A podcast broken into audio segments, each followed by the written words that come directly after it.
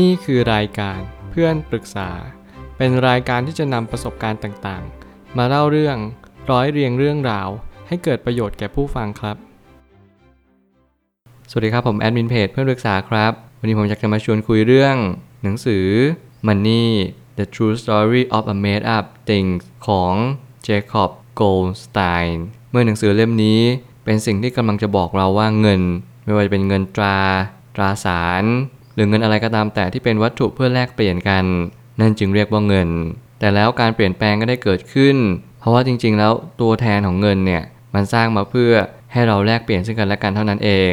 แต่มีคนกลุ่มหนึ่งเขาก็เชื่อว่าเงินเนี่ยมันสามารถทำได้มากกว่านั้นเพราะมันสามารถสร้างเครดิตมันสามารถสร้างความน่าเชื่อถือรวมถึงเราอาจจะไม่จำเป็นต้องครอบครองเงินอย่างแท้จริงแต่เราก็สามารถที่จะแลกเปลี่ยนเงินทองและเงินตราต่อกันได้โดยสนธิสัญญาซึ่งไม่มีเงินจริงๆเรื่องราวของเงินเป็นเรื่องราวที่น่ามหัศจรรย์เพราะว่าเงินเป็นสิ่งเดียวเท่านั้นที่มนุษย์เชื่อและก็อยากตามหาและเป็นเป้าหมายในชีวิตของใครหลายๆคนผมหวังว่าการอ่านหนังสือเล่มนี้ของทุกๆคนเราทุกๆคนก็จะได้รับสิ่งเดียวกันนั่นคือความรู้ที่สำคัญที่สุดนั่นก็คือเงินไม่ใช่ทุกสิ่งทุกอย่างเงินเป็นเพียงตราสารที่ทำให้แลกเปลี่ยนกันเท่านั้นแล้วเมื่อไหร่ก็ตามที่เงินไม่ได้มีความหมายสำหรับชีวิตของเราเราจงเรียนรู้ว่าจริงๆแล้วเราถูกอุปโลกขึ้นมาเราถูกสร้างสถานการณ์ขึ้นมาให้เราเชื่อมั่นว่านี่คือเป้าหมายชีวิตของทุกๆคนหลายคนอยากทำงานหลายคนอยากหาเงินแต่รู้หรือเปล่าว่าสิ่งที่สำคัญที่สุดไม่ใช่เรื่องของเงินแต่มันกลับกลายเป็นเรื่องของการเข้าใจและมีความรู้เรื่องการเงินมากกว่าผมไปตั้งคำถามขึ้นมาว่าจุดเริ่มต้นของคำว่าเงินมันมาจากที่ใดกันแน่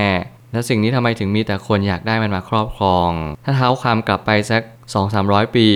แน่นอนว่าเงินมันมีจุดเริ่มต้นมาจากยุคฝรั่งเศสแต่ก่อนหน้านั้นจริงๆแล้วเงินไม่ได้มาจากฝรั่งเศสหรอกแต่เงินนั้นคือวัตถุหนึ่งไม่ว่าคุณจะใช้หินใช้หอยชนิดต่างๆหรือแม้กระทั่งใช้เศษเหล็กหรือว่าอะไรก็ตามที่มันสามารถที่จะจับต้องได้นั่นแหละคือจุดเริ่มต้นของมันจริงๆแล้วเราสร้างเงินเพื่อมาแลกเปลี่ยนกันนั่นคือจุดมุ่งหมายที่สำคัญที่สุดแต่แล้วการเปลี่ยนแปลงมันก็เกิดขึ้นมาเรื่อยๆเพราะว่าตั้งแต่ยุคฝรั่งเศสเขาได้เล็งเห็นถึงการใช้เงินไปอีกรูปแบบหนึ่งนั่นก็คือสนธิสัญญาผมเชื่อว่าเครดิตเนี่ยเริ่มเข้ามาในยุคฝรั่งเศสนี่แหละและเครดิตเนี่ยก็สามารถที่จะทำให้เรารู้สึกว่ามันสำคัญไม่แพ้ไปกว่าเงินตรา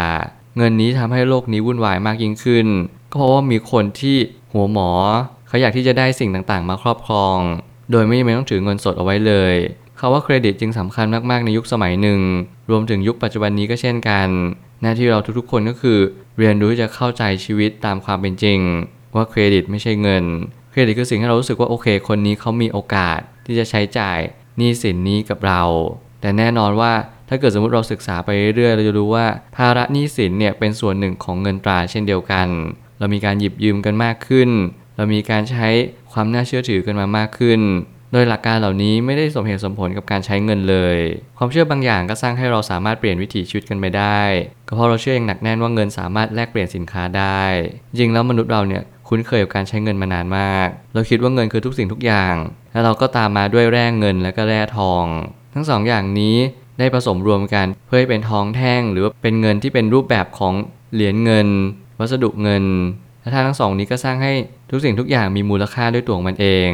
ถ้าเกิดสมมุติเรามองให้ดีเราจะรู้เลยว่าจริงๆแร่ธาตุเนี่ยไม่ได้ทำให้มันมีมูลค่าเกิดขึ้นมา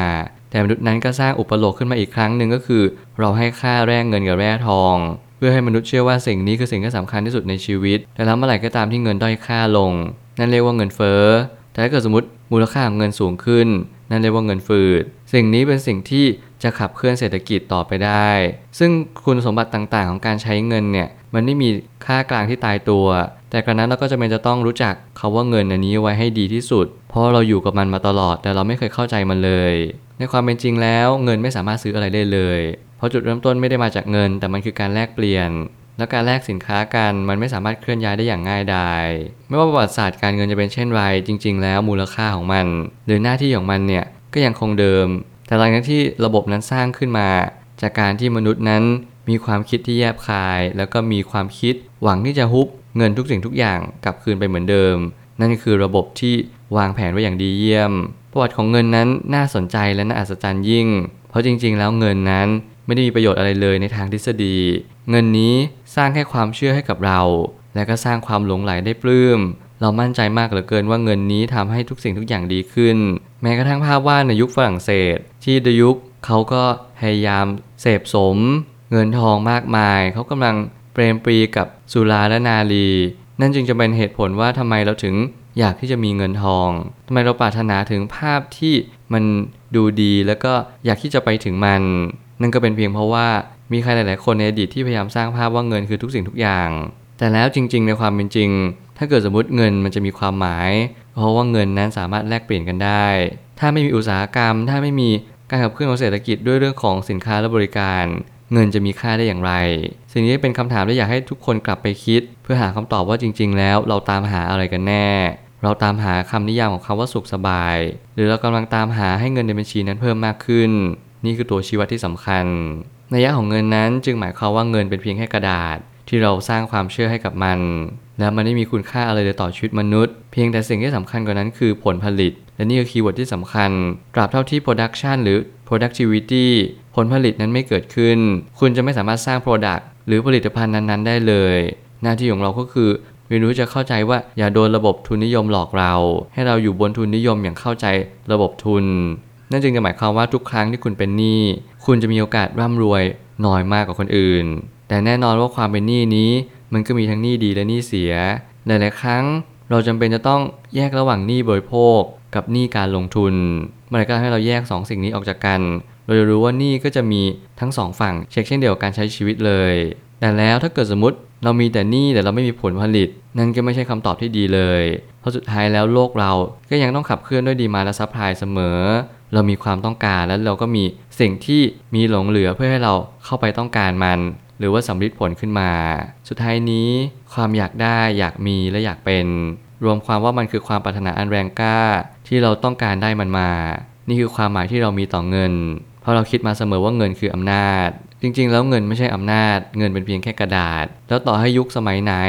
เดินทางต่อไปยังอนาคตเงินก็ยังเป็นเงินคุณจะมีคริปโตเคอเรนซีคุณจะมีตราสารอื่นๆคุณจะมีสกุลเงินใหม่ๆเงินทำหน้าที่เดียวกันตลอดเวลาเงินนั้นสามารถสร้างความเชื่อให้กับเรา